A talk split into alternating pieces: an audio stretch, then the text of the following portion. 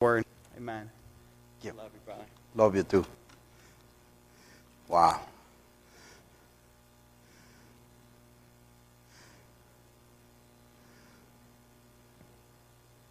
But told me, you get rid of me by now, but I'm glad I'm still here.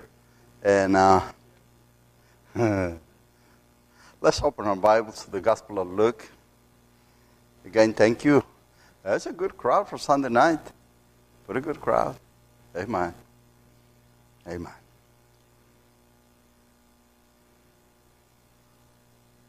You know, I, I love to preach from Genesis to Revelation, but uh, there's something about the cross that I had a preacher friend, Jack Woods, and my pastor, Greg Step, always say this. You want to hear about the cross? Go hear Humberto. That's what I say because I'm, he's always around the cross, and I like it there. I like it there. So, Gospel of Luke, chapter 23.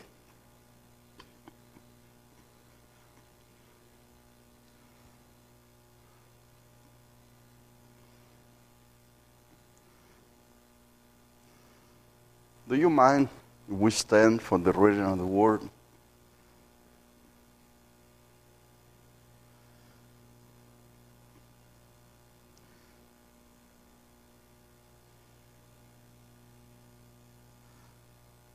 If I feel like it, may, maybe in one of the final points I may mention a little bit about the Bible, but uh, uh, let's stay with missions this time.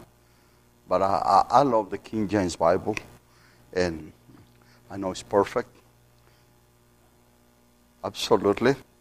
And, and uh, we, we had a Spanish Bible that read a little bit different in many places. I know you cannot copy and paste from one language to another, but they don't have to contradict each other, especially if they come from the same root, the Textus Receptus.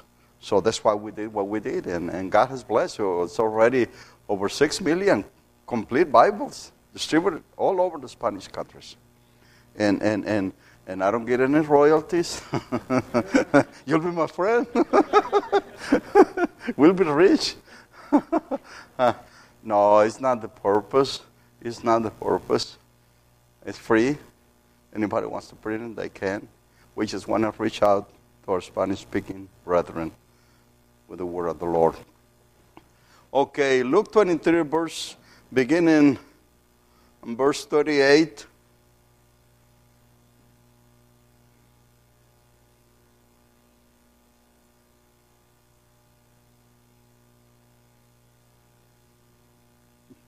All the way through 43. The Bible said, says, and a superscription also was written over him in letters of Greek and Latin and Hebrew. This is the King of the Jews. And one of the malefactors which were hanged railed on him, saying, If thou be Christ, save thyself and us. But the other, meaning the other malefactor, answering, rebuked him, saying, Dost not thou fear God, seeing thou art in the same condemnation? And we indeed justly, for we receive the due reward of our deeds. And then looking unto Jesus, he said, But this man has done nothing amiss. And he said unto Jesus, Lord,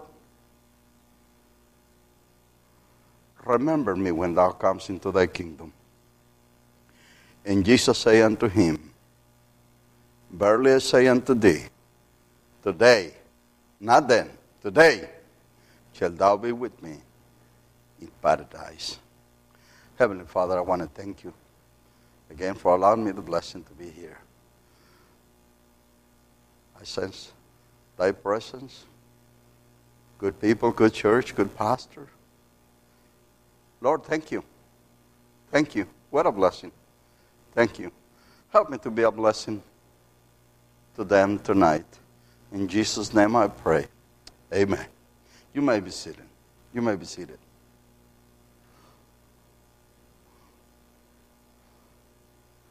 As a way of introduction, let me say just three things about the crucifixion that might be a blessing to you and will open our minds and hearts. First of all, the crucifixion took place not in a valley, deep valley, but up in a hill in a mountain. Okay? Get the idea. Secondly, the crucifixion did not take, did not take place around 3 o'clock in the morning or in a dark cave in a dark hour in the middle of the night, but it took place in the middle of the day, somewhere between 9 o'clock and 3 p.m. You get the point. Thirdly, a superscription was written on top of the cross in three languages Latin, Hebrew, and Greek. They were the most known languages in the whole world then. Does these three things tell you something? I believe those three things tell me that God wanted to know, everybody to know, what took place in the cross of Calvary. God intended for the whole world to know what Christ did in the cross of Calvary for all of us. Here we see the Lord Jesus. I'll get a message in a minute. Just give me a couple of minutes. Here we find the Lord Jesus, humanly speaking, is the most precarious of his conditions. He's in agony, he's bleeding, he's dying, he has nails in his hands, a crown of thorns on his head, he's suffering, he's in pain. I will say this again this was the weakest moment of his life, humanly speaking. But even in this moment, his hand was still mighty to save. Still mighty to save. I wish I. Let me go ahead. Uh, uh, I short changed you this morning. I think I preached very brief. So give, give me the uh, give me the few minutes that I owe you from, from this morning, and I want to say what I feel like I need to say. But you see, when when when when when this when this Steve say, Lord, this was the first friendly word that Jesus heard on the cross of Calvary. Lord, as he was saying, I don't see a crown of gold. I see a crown of thorns. But to me, you are the Lord. I don't see you with a scepter in your hand. I see nails in your hands. But to me, you are the Lord. I don't see you sitting in a throne.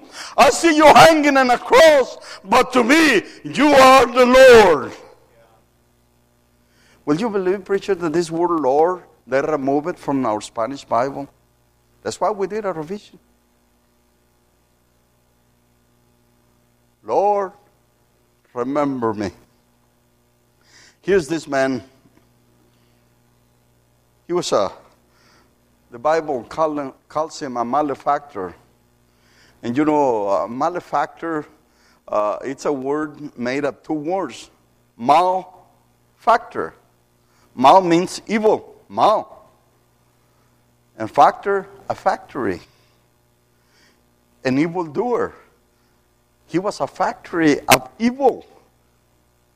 He was not something that just somebody that just committed a crime and, and, and, and was sentenced. No, it was his career. He was a criminal by career. He was a malefactor.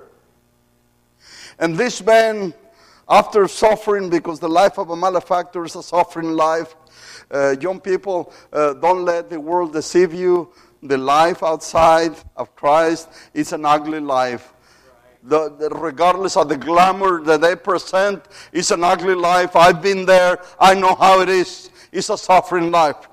Not only you suffer, but your whole family suffers. And this man, after having a rough life, he ends up in a cross. And I believe that by this moment, he was already feeling the flames of hell under his feet. But in the last moment of his life, he called on Jesus. And he said, Lord,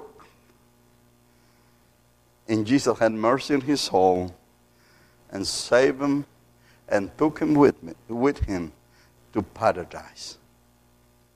And I always preach about the beauty of the salvation of this thief.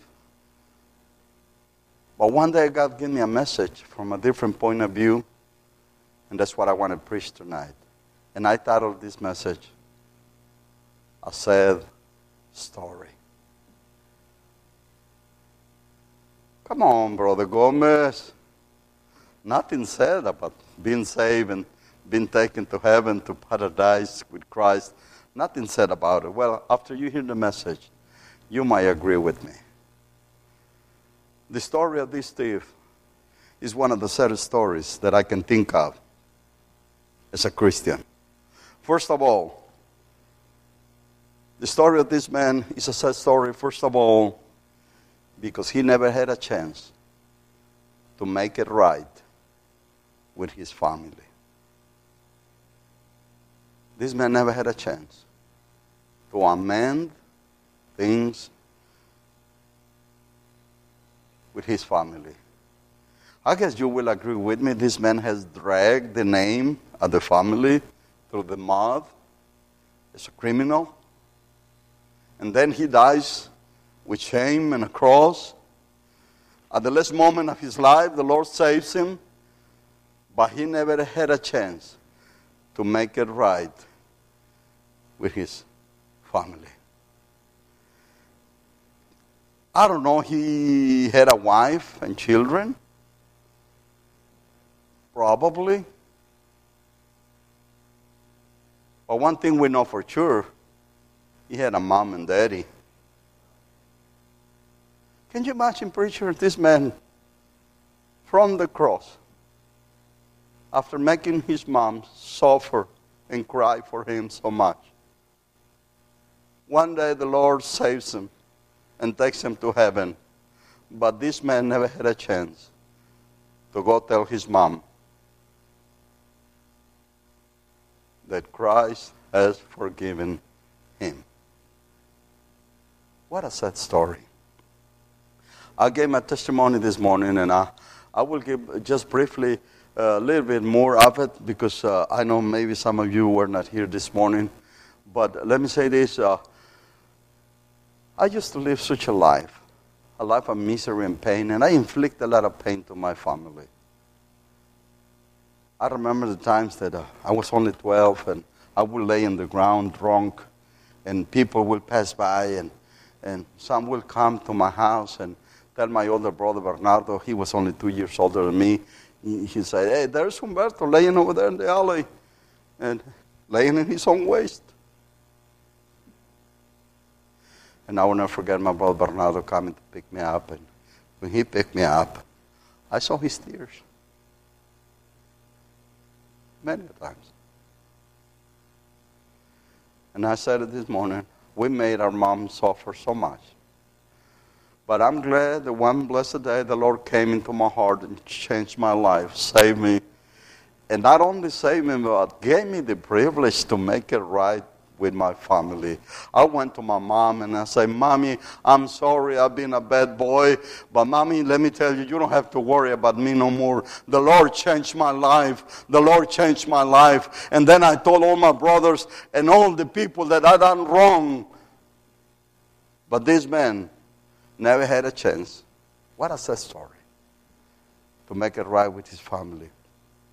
Sad story will be the story of so many Christians that have known the Lord for a long time, and yet they don't tell their relatives about Christ. What a sad story. Will you let your aunt, your uncle, your nephew, your cousin, your mom, your dad go to hell without you telling them about Christ? Will you do that? No, please, no. Go tell them about Christ.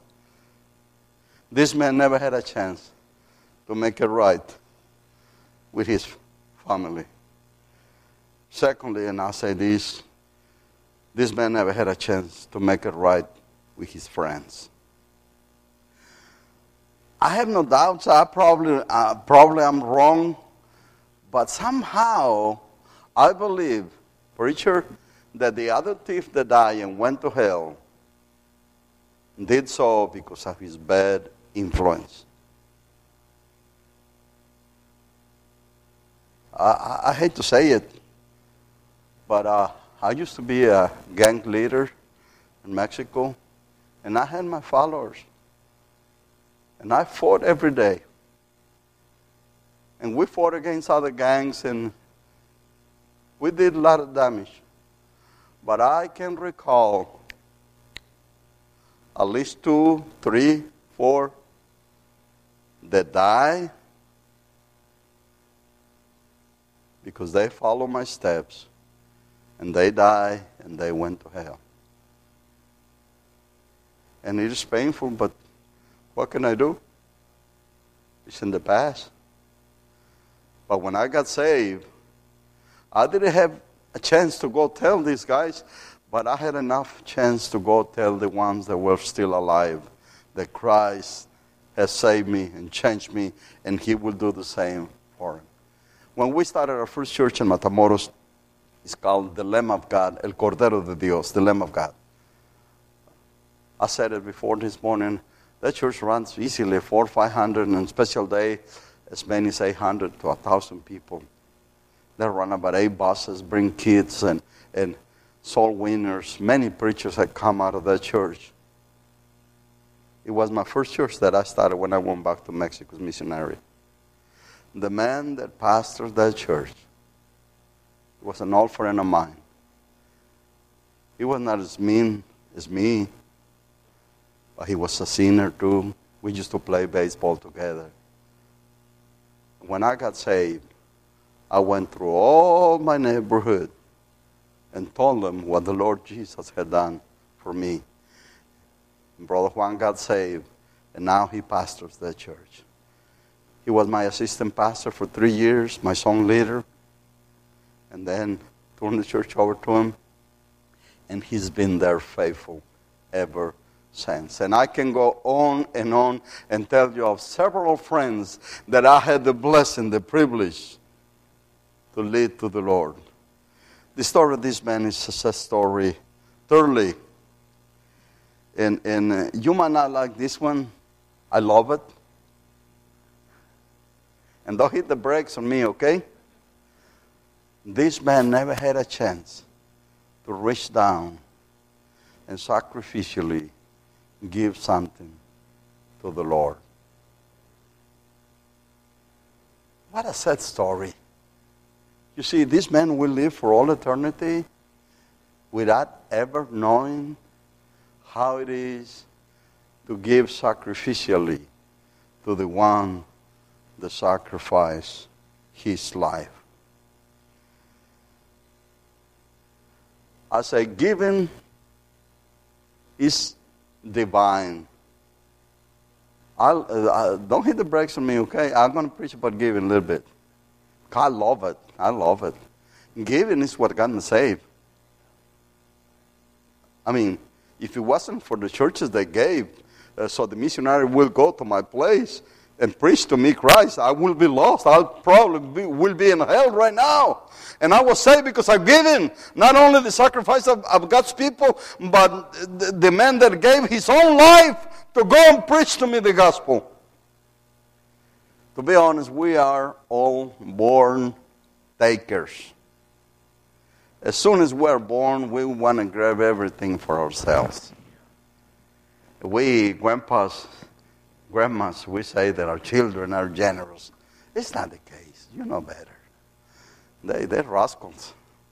They are born takers, all of us. But when somebody starts giving, it's a divine proof that the greatest giver has moved into their hearts. I love giving. If you are not a giver, you can be my acquaintance, but you will not be my friend. Sorry. I mean it from the bottom of my heart.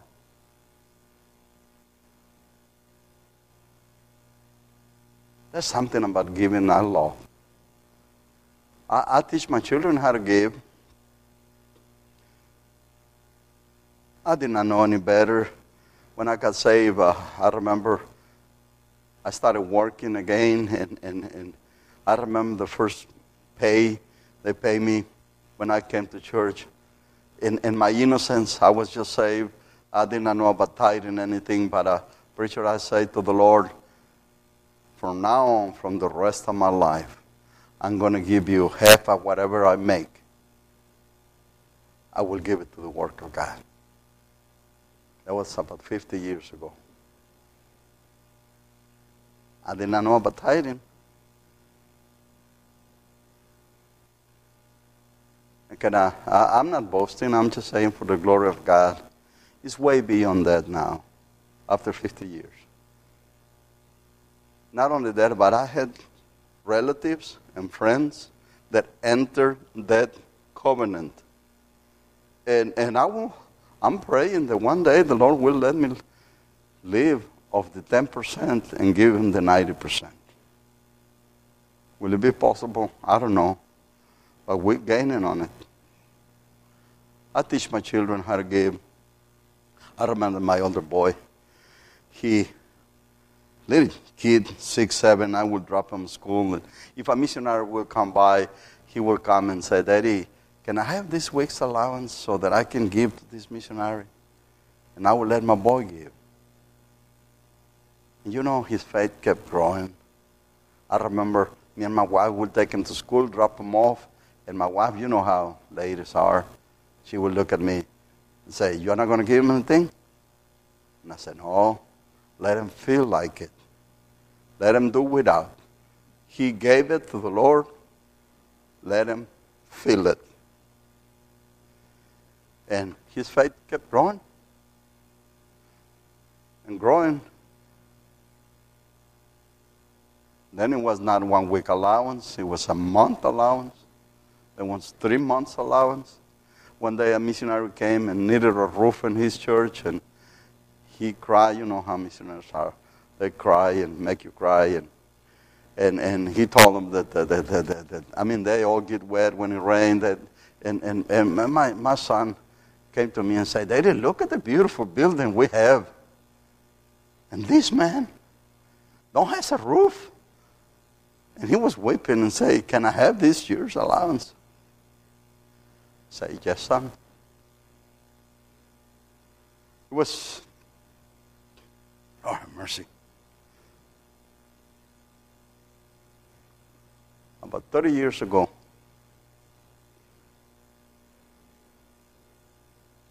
Around 91, I was headed for the mountains to the Aztec Indians, and my boy wanted to go, but I, but I saw him. He was getting sick, and and he was coughing a lot, and uh, he was chubby, but he was losing weight, and and and and and I thought he had a heavy case of the flu. So I told him to stay home and I want to go to the Indians with the men of my church in Matamoros. But he cried and begged me and said, Daddy, I'm feeling fine. I want to go. I want to go. And so finally, he twists my arm strong enough that I say, okay, son. And I took him with me. He was only about 14. He was preaching in one of the villages way down in the mountains. That boy started preaching when he was eight. I don't call him to preach. I did not ask him to. And I remember he was preaching, and then I saw him that when he was preaching, he began to to go like this, and uh, like uh, he was gonna wavering, and and, and like uh, uh, just about to fall. And I was behind, and I said, "Come on, boy, preach!" And and he was trying his best, and then one of my deacons, Brother Ramon, touched me and say, Pastor, Junior is sick. And then before long, he collapsed. And you should have seen him there. Then the whole ground was wet with his sweat. And we had to rush him to the hospital and to make a brief story. We heard the word cancer, a non Hodgkin's lymphoma. He had a big tumor in the middle of his chest that were pushing his lungs and his heart. He was only 14. My only boy, one boy, three girls. Never smoked, never drank, never gave me half a problem. And people find out immediately he was sick. We was in in the house, right in the porch, and we did not know what to do, where to go. I didn't have any money to take him to a hospital. Uh, I didn't have insurance, of course, and and I did not know what to do. And and and we was contemplating taking him to a city in, in Mexico, uh, Monterrey. And even for that, we didn't have any money, but that's what we was contemplating. And before we left, uh, my boy grabbed the guitar and he said, Mom, let's sing a song before we go. And he asked his mom to sing Maestra Galilea, Master Galilee. And my wife began to sing and she was crying. But and we kept singing and praying and singing and praying and singing and praying. And then my phone rang. Preacher friend, Dwayne Hudson from Galveston, Texas. He called me and said, Oh, heard about Humberto. And, and, and, and I said, Yes, preacher. And he told me, Will you be interested to bring him to the MD Anderson Hospital in Houston, Texas? And then I say, Preacher, we don't have any money. He said, Just give me a minute. I'm going to make some calls. So he hung up and we kept we kept singing. And then later on, he called me and say, "Come over, come over." And somehow the Lord opened the doors of MD Anderson Hospital in Houston, and they took my boy. He went through chemotherapy, radiation. The first three weeks that he was there in the hospital, uh, they did. Uh, they removed some of his lymph nodes to check what type of cancer he had. And, and, and I remember when he came out of the operation, he, after he came out of the anesthesia, they had an, he had an oxygen mask, had needles in his arms and his legs. And, and he was there, couldn't hardly talk, skinny now. And he looked at me and he said something weird. He said, Daddy, what are you going to do to pay my hospital bills?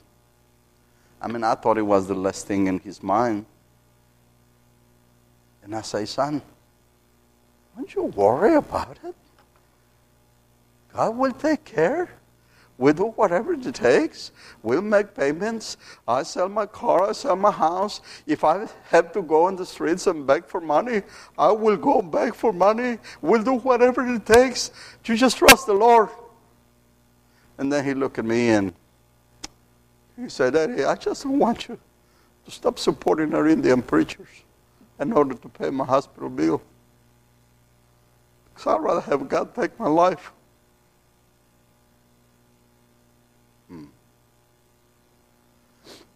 Say, you think your daddy's going to do that, son?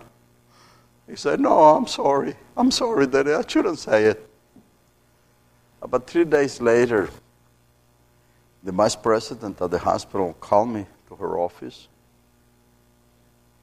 showed me the computer, three weeks, already $89,000 plus. And she asked me the same question that my son asked me. She said, How did Mr. Gomez, preacher, reverend, she knew that I was a preacher. How are you going to do this? And I told her exactly the same thing that I told my boy. I'm willing to sell everything I have. If I have to go in the streets and beg for money, I'll beg for money.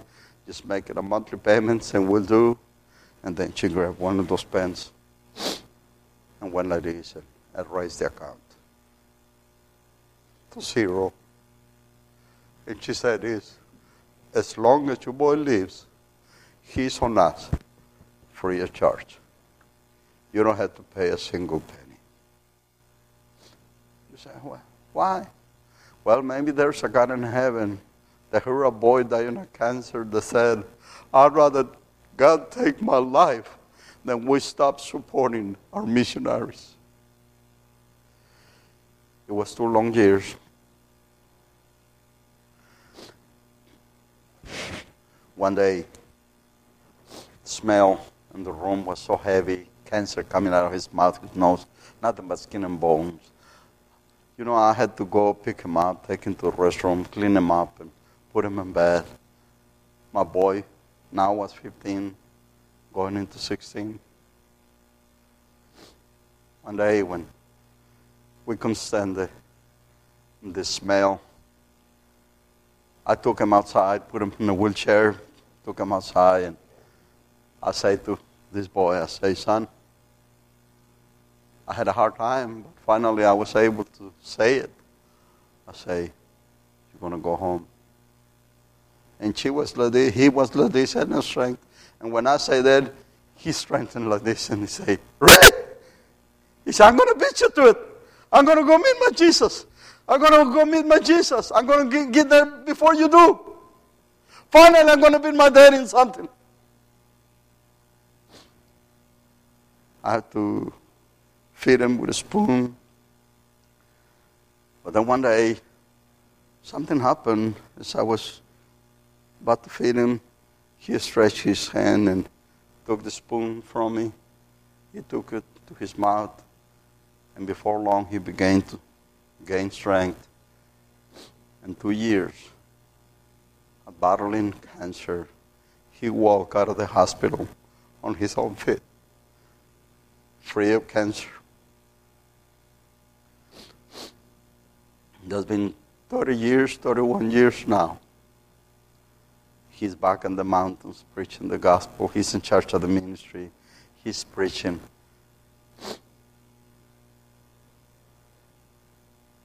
They told him because of all the radiation and chemotherapy, he will not be able to reproduce children. Well, he got married, and sure enough, nine months later, he made a grandpa of me. And then another boy came, and then one more, and then one more. And finally, he said, hey, uh, we better uh, uh, do surgery on my wife so not to have any more children. So uh, we had to stop on four. Well, after two years, uh, she having surgery. Guess what happened? She got pregnant again. And I told my boy, You're the one that needs surgery, not her. but I say that to say this you cannot outgive God. You give the Lord, and He will bless you. Giving is divine. Uh, I, I, can give you testimony after testimony. My mom, she was a giver, she was a soul winner. There's an Indian man, by the way, he's struggling with his life. His name is Elpidio, and he's in Houston, Texas. He's a contractor uh, uh, he's dying right now. That man gives over $3,000 a month to missions. My mom found him in the Greyhound station, drunk, with no home, homeless. And my mom led him to the Lord. And that man got gloriously saved. He's an Indian from the city, from the state of Oaxaca, Mexico, way south. But he got saved, his wife got saved, then he went back, got his children, and now he's in the States, and, and they love me to death. He's my boy. But that man is a giver. I say, giving is divine. Giving is divine. But this man went to heaven without even knowing how he feels.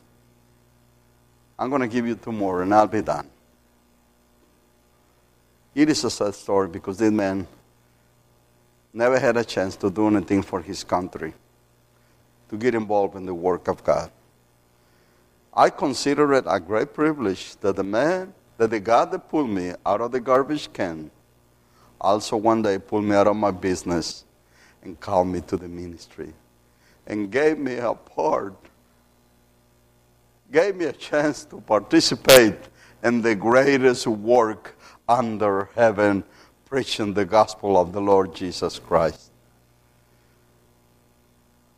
I do not pretend that I have obtained much, but God has allowed us to do something for our country. Let me finish with this, and I'm done. It is a sad story because this man, one day, will appear in the judgment seat of Christ because we all will appear in the judgment seat of Christ. And he will be empty handed.